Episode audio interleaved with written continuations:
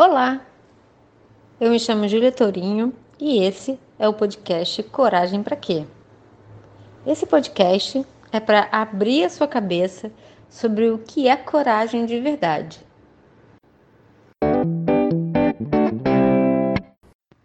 Hoje eu vou trazer para você mais um recorte da minha participação na rádio, ao vivo. E nesse trecho eu converso com você e trago conceito muito importante sobre como a gente dialoga com a nossa raiva e como a raiva pode ser um sinal muito importante das nossas necessidades ainda não resolvidas e daquelas coisas das quais a gente precisa colocar atenção e foco. Desejo a você boas reflexões.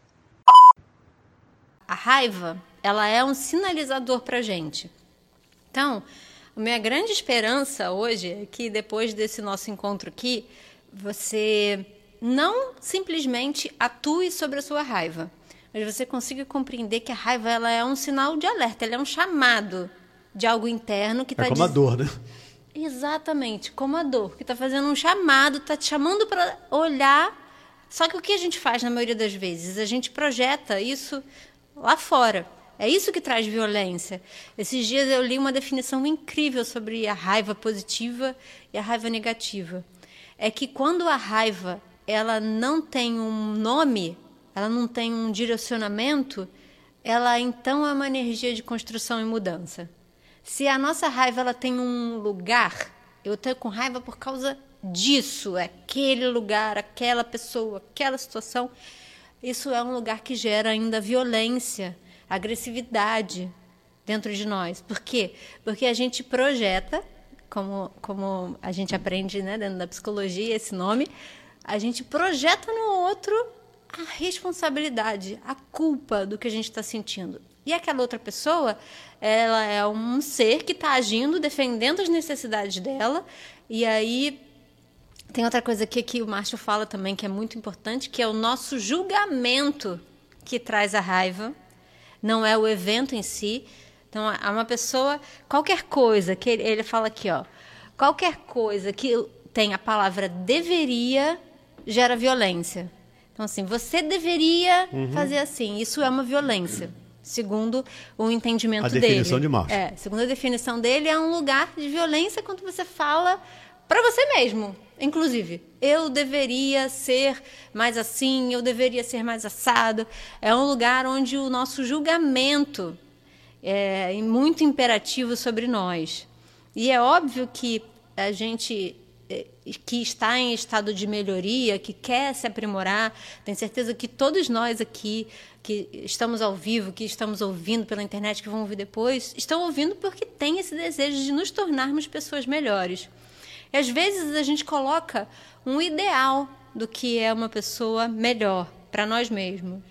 E a gente o tempo todo está se metrificando desse lugar.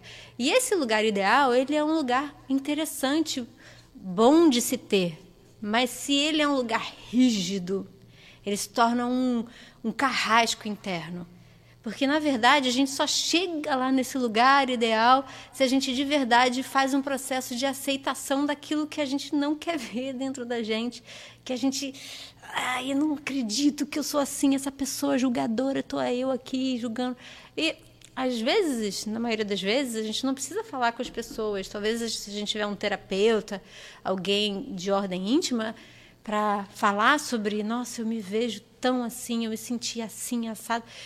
Isso vai trazendo uma paz, porque é esse lugar onde a gente reconhece onde a gente está que nos faz caminhar. Porque se a gente fica tentando não ser aquela coisa, dentro da Gestalt terapia, a gente fala da teoria paradoxal da mudança. Né? Quanto mais eu tento ser aquilo que eu não sou, menos eu sou quem eu sou. Então eu gasto tanta energia aqui tentando conter que eu preciso ser essa pessoa e não existe energia de relaxamento para efetivamente Compensar. se mover em direção de ser aquela pessoa. Que imagina só, se eu coloco tanta carga de tensão em cima de mim, da pessoa que eu tenho que ser, como é que quando o outro está sendo diferente eu vou tolerar? Não vai dar, porque já está tão preso aqui. E quando eu sei assim, nossa, eu realmente eu sou um ser humano, eu erro pra caramba. Poxa, aquela outra pessoa está errando. E eu não preciso consertá-la, eu só posso me colocar no lugar dela e dizer: caramba, eu erro, é, aquela pessoa erra. É, é, a gente tem uma tendência a acreditar que a, a, a, se a gente fala tá tudo bem, gente, o erro acontece, a gente está sendo conivente com o erro. E existe uma grande diferença entre assumir os erros com verdade, né, com tranquilidade, dizer caramba, eu errei. É difícil para caramba e pedir desculpa é outra coisa difícil, então a gente tenta não errar.